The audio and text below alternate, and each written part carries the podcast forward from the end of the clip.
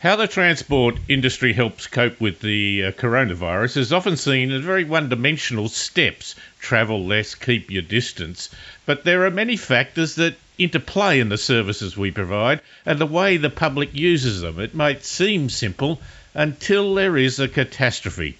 Wendy Adam has a long career in transport planning and management and has given much to the industry, including being the branch president in New South Wales and Queensland for the Australian Institute of Transport Planning and Management. Wendy, thank you very much for your time. Thank you, David. Good to talk. We've gone through a number of issues, and I think they're very, very important.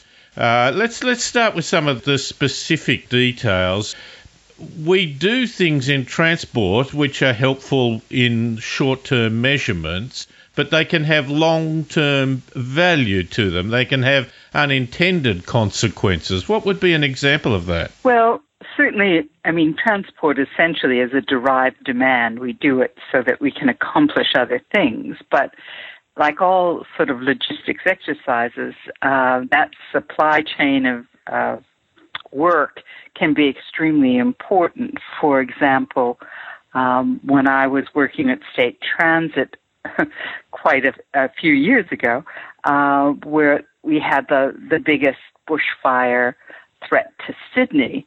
And at that stage, the government uh, used the transport as a logistic exercise to get firefighters to uh, rest and relieve uh, troops and things like that. The other aspect of, of that is during uh, strikes, which we fortunately haven't had too many of, but we use um, public transport to convey people, uh, you know, during um, uh, other sort of shortages of, of uh, petrol or if trains are going down, uses buses or use train um, trains if buses are going down. So having that flexibility is extremely important. And of course, we all know the sort of special events aspects of going. The Olympics was a big um, legacy, and there were transit legacy issues that we took off from the Olympics, but also um, things like um, you know, major uh, sporting events, even the Easter show, which has been cancelled for Sydney this year, but would have been primarily served by the uh, transit network. Now, there's some things there that, down to the detailed level, where we perfect a system such as paying bus drivers a fairly poor amount but uh, compensating them in other ways, but then they fall over. I think you've raised that as a concern with events? Well, that's right. I mean, bus drivers are um, are, are skilled workers. They have to go through the training, and but you know, we also try and struggle to keep the prices of those sorts of um, important social services down. So there's um, there's a, a base wage, but of course, a lot of them derive uh, significant parts of their income and, and reliably so from sporting events, uh, uh, special um, charters for schools, uh, all those sorts of things that are going to be contracting now. And so people are going to find it, even if they're in work, much harder to make their their ends meet because a lot of those additional income sources dry up. But it, it's rather funny to observe is is somebody uh, I pointed this out to that I always give extra time on Mondays to get to work um, because the drivers would have all had had a lot of uh, take home pay over the weekend for various major sports events or something that had been going on on the weekend. And of course, then they wouldn't show up on Monday because they uh, needed a break and uh, had had earned sufficient money for the time. But that aside, um, that that's a real issue. And of course, um, you know the the people who serve the coffee to the people who queue at the bus stops and and all those other little amplifiers are going to go on the people who have the kiosks in the train stations see quite often we might say oh well look it's it's all comes out in the wash. You know, it's good that we're paying them enough because of all these things. Yet it takes a catastrophe to say, well, hang on, you know, what happens if you take one element out of that? But there are some benefits too.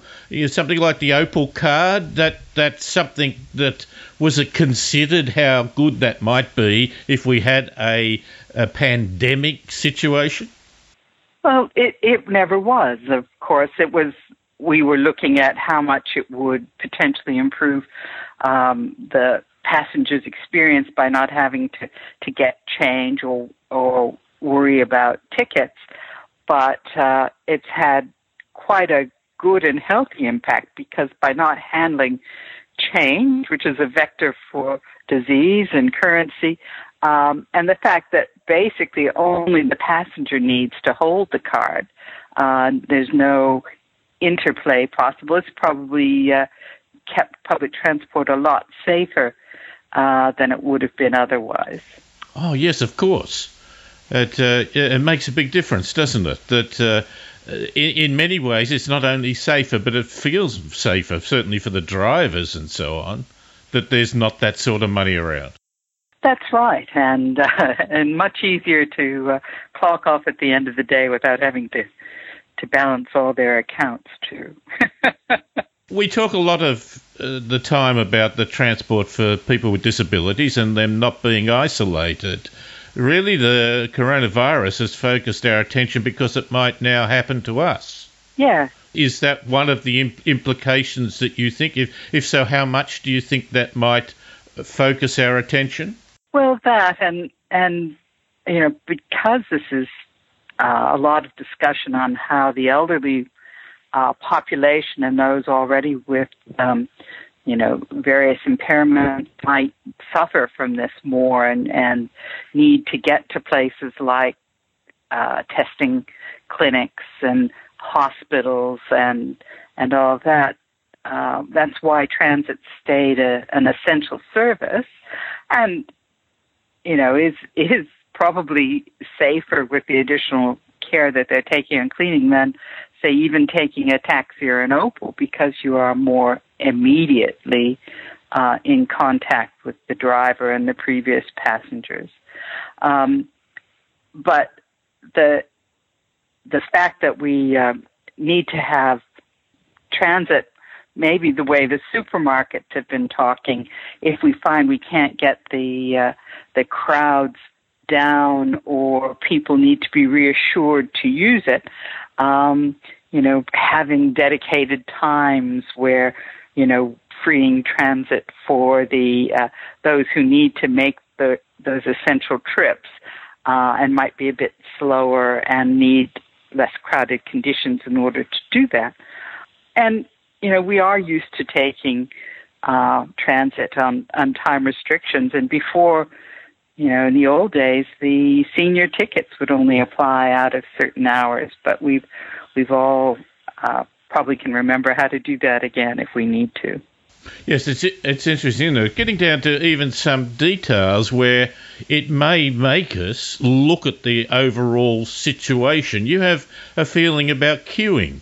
That's right. Um, you know, if we need to take more space and people may discover as they uh, they queue at a, at a socially distance appropriate uh, intervals that actually it speeds the loading uh, in many ways. And on trains you know one of the the interesting thing is just trying to get people to to go along platforms so that all the carriages have a, a more even load in them rather than just the the ones near the the uh, middle platforms or, or where major escalators come down in the CBD. Um, this may uh, actually assist operations, and perhaps there'll be some legacy learnings from uh, that sort of behavior as we go through. Well, we've benefited from the digital technology that can give us uh, trip planning and other things that I can look up in my old day, if you wanted to look at a bus timetable, it was a cardboard thing in the kitchen drawer, which was incomprehensible, small print, and out of date. Whereas now mm-hmm. technology, well, perhaps that technology may go further and start saying where the empty seats are, or even the seats where you don't have to sit beside someone else in a carriage. well, certainly the loadings um, are available. Um, I know that uh, the Department of Transport was using the fact that we tap off on our our um, our Opal tickets mm. from buses. They were actually able to use that information to tell people on oncoming uh, buses how busy they might be because that was always a concern with real time information. You could tell people when the next bus was there, but you couldn't tell them if there was it actually be able to stop because uh, it had capacity still left on it. So they are using that information already. I don't know if that's been widely rolled out, but it certainly is a possibility. And of course, for people with hearing or visual issues, and the fact that your phone can be not only um, your your uh, your little pocket calculator to tell you about the arrivals and all of that, but it, and how you can pay your uh, ticket now is if you have your Opal sort of integrated with your Visa on your your phone. You can also use it to um, to talk to the drivers or translate if if we get back to having tours. So the the the pocket computers of phones are a huge huge benefit to people who, um, you know, have have hearing, visual, because they can get it uh, uh, spoken to them by their phone. The the next coming um, buses or the next coming train, uh, and that's all you know something that's really Im- improved in our lifetime and how people have access to, to transit. Yes, and of course the Opal card means that I don't spend as much time getting on and off, uh, well, getting on and paying the thing. The freight industry, do you think that we will see changes? There certainly are calls for changes. What sort of changes might happen? I know. Well, I, of course, we've all been watching the uh, the logistics change to supermarkets with great interest, and I I was reading how people were actually following uh, delivery trucks to um, to supermarkets to get the the uh, toilet paper and hand sanitizer that they needed. Um, but it was interesting that I did hear our premier in New South Wales say that they were going to take off the restrictions that many loading bays face um, in urban areas, mainly to protect nearby residents from from noise they were going to lift those. And that was always something that the logistics operators said to the road network is that we would do a lot more out of our deliveries if it were possible. But of course, a lot of the amenity restrictions on shopping centers were imposing inefficiencies on the transit network, if you like. Um, and if those get lifted, it will be interesting to to see if uh, the logistics companies really take them uh, to heart. Certainly with uh, the pop up um, distribution centers that they're talking about, which would give potentially um, you know shorter trips by basically having a couple of centers. It'll be interesting to see just if we do get a bit of shifting of hours, although you know with the uh, shutdowns that we're seeing in activities, traffic is going to not actually uh, be such a, an issue on our streets and, and roads. But certainly for for highways and, and logistics centers, this could be a, a really interesting trial. And of course, the whole home delivery aspect that's being talked about, which will be reinstated now that shopping centers and how they introduce them for high priority users initially and then bring them out um, more widely for people. Um, and and I saw an interview with Ita Buttrose in the newspaper saying that the ABC was doing all their executive meetings now by Zoom um, or one of these um, uh, you know, virtual meeting centers and saying it's actually working out quite well. I think a lot of companies will start to discover they could save a lot of, of taxi fares, airfares, and, and things like that by using these technologies because this is getting it out. So it's getting through that initial, oh, I have to download it, I'll have to learn how to use it, all of that. Once that happens, um, then it gets easier to use for, for everyone. And of course, older people who are being told to isolate themselves, um, and I hear this as, uh, as an older person myself, uh, from uh, the people who are saying, "Oh, I've had to learn how to use um, Skype or uh, use uh, Instagram chats and things like that to keep in touch with their their their loved ones." Uh, and I think that knowledge that you know we don't do it when we're comfortable and following our routines, but when we have something extraordinary, we uh, we all learn how to use these things, and that uh, that really makes a difference ongoing. Now, one of those might be getting home delivery. Mm-hmm. I had the situation where I went out to try and buy a cable to work out to link my phone to a microphone or so on, and the standard cable was going to cost thirty-five to forty dollars. I looked it up online. Now, in fairness, I've got to add the delivery charge in there to get that delivered to me. Cost me three dollars seventy one. Mm-hmm. I mean, that's not the that's the whole price. That's right. That's to buy it and have and have it delivered. I have become aware of home delivery, but boy, that brought it home, so to speak. And here in Australia, with the Australia Post doing so much of our delivery, I compare it with the U.S. system where there's a lot more private dominance in that home delivery market from the, the FedExes and the UPSs of the thing. And and so there is a lot more traffic generated from that than there is from from the Post more centralized service because they're able to to use their whole logistics networks, which is really quite interesting. Plus, making Australia Post a lot more financially um, sound than uh, some of the other post services that is in, in the world. But I think this whole um, realizing how um, fragile the gig economy and the the whole um, you know just pay for service, which is fine as long as service is a is a a steady and forecastable amount. But when you get events like the ones we're living through now, or even the the fire systems, fires that we had earlier in the summer, people realize that there's a lot more variability in our lives, and maybe that's why we didn't have, you know, this kind of um, pay for service as as a, as much as a part of the economy as we currently do. See, the interesting thing is that it may lead to other solutions. For example, we don't want trucks delivering in the middle of the night because of noise.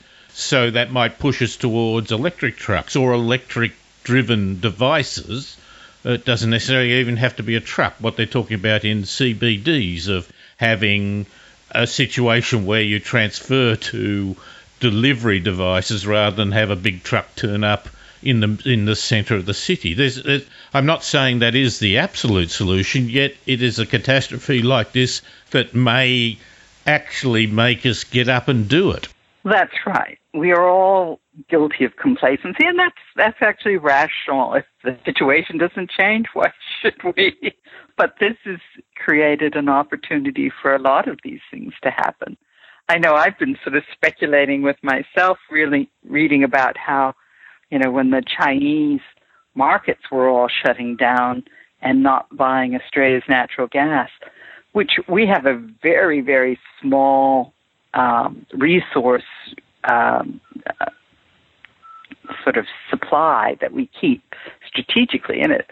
As we've gotten more and more of these natural gas buses, which are quieter and uh, and so much more efficient to run because the natural gas is local and all diesel is imported.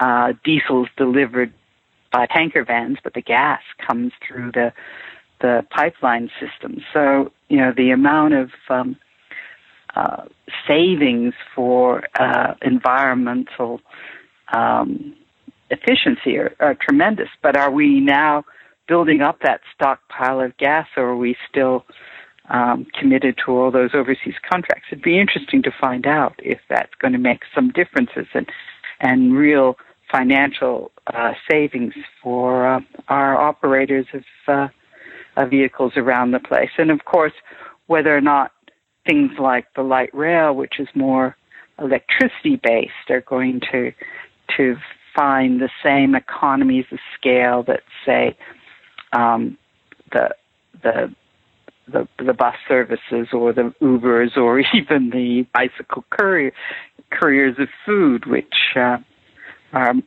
are increasingly uh, taking up space on our roads and, and doing things very environmentally soundly.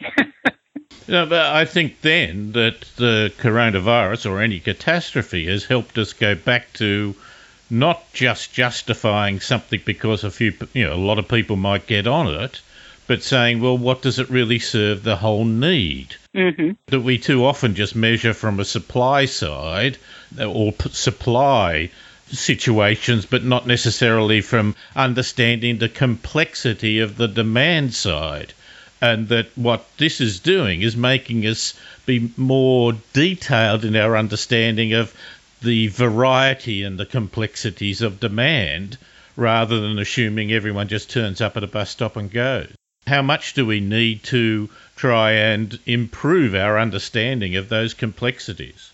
I think it, it will help a lot of, of that. And of course, it also helps with, I've heard people, and you know, with a certain amount of panic and precautionary principle, saying we need to shut this down, we need to do this because I don't need this service. But getting the pushback and hearing, you know, well, this is why this is still important to people, and and getting people to defend and say, no, we can do this better, um, teaches us all a lot of lessons. Um, and that sort of re-examination I hope people will take forward because some of what we learn will be uh, very instructive for uh, better operations in the future, I believe. You use the expression essential service.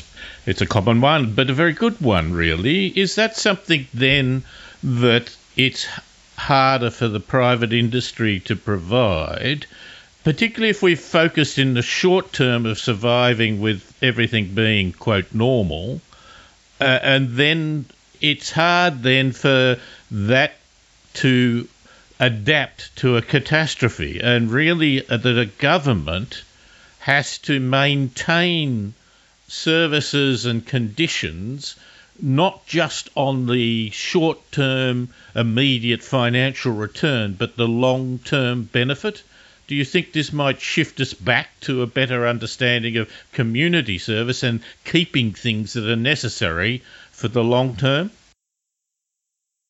I, I would like to, to think that. Certainly, as, as you devolve public essential services to the private sector, because people are concerned um, they get a lot of regulation. They get locked into, you know, you must provide this service.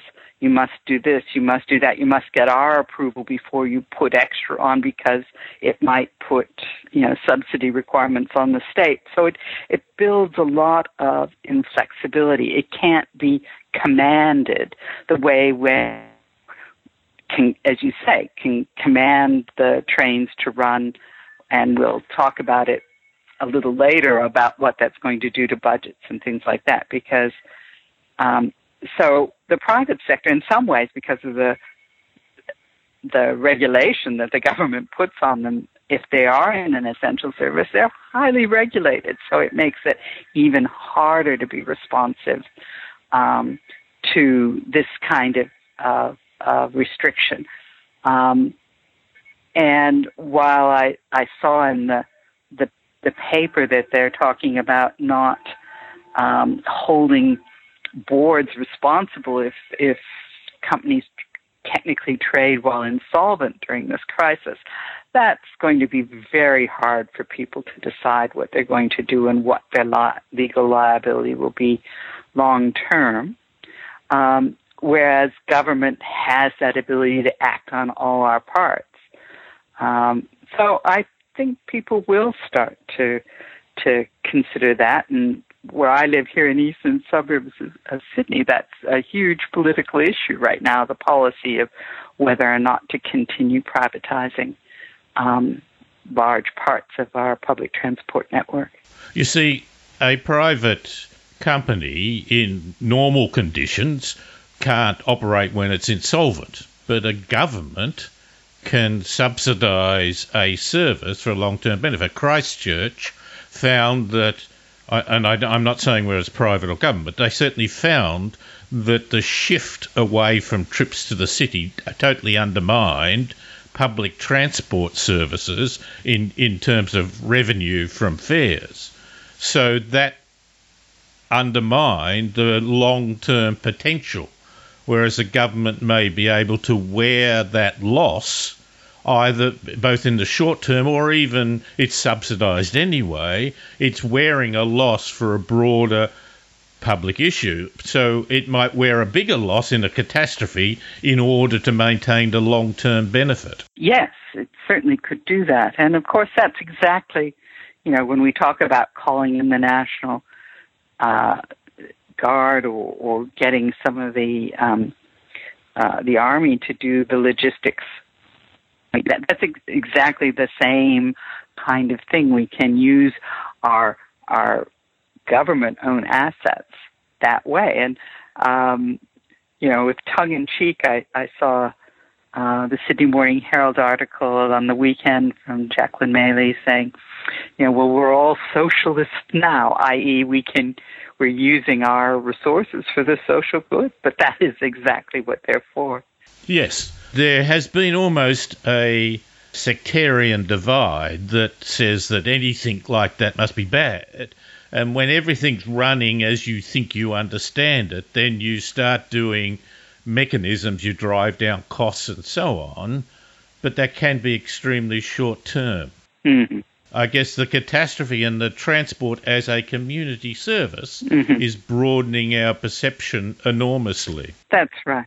Well, perhaps broadening, but making us think community more than individual. Do you think that might be one of the lasting impacts of this? Well, I don't. I don't know. With the social distancing, of course, and and trying to to keep uh, community alive when you're not supposed to gather in groups and things like that. It's going to make a lot of this hard, and it's be interesting to see. And I, and here's where uh, I reveal my age. You know, when everybody says, "Well, we're you know we're setting up uh, all these electronic uh, uh, ways to keep together uh, um, through through various social networks." and and use that to to help people out. Um, I think that's that's going to be good and continue, uh, but it it also tends to be more um, age related on the people who can avail themselves of a lot of that too. To avail yourself of government services now needs a computer, an internet access, and an ability to cope with ever updating, which means changing systems. I, I struggle. Wendy, I love the conversation. I really appreciate that. It helps us, I think, uh, expand wonderfully into a more complete idea of what we might be able to do. Thank you very much for your time. Oh, thank you, David. And uh, let's hope we all take as many learning opportunities as we can from this very extraordinary situation we find ourselves in. I wish I had have said that. Oh, I think I will. okay, David. Thanks very much. Good to talk to you. And that's Wendy Adam, who has had a long career in transport planning and management and given much to the industry and in a very thoughtful way, not just in terms of short term solutions, but a long term understanding.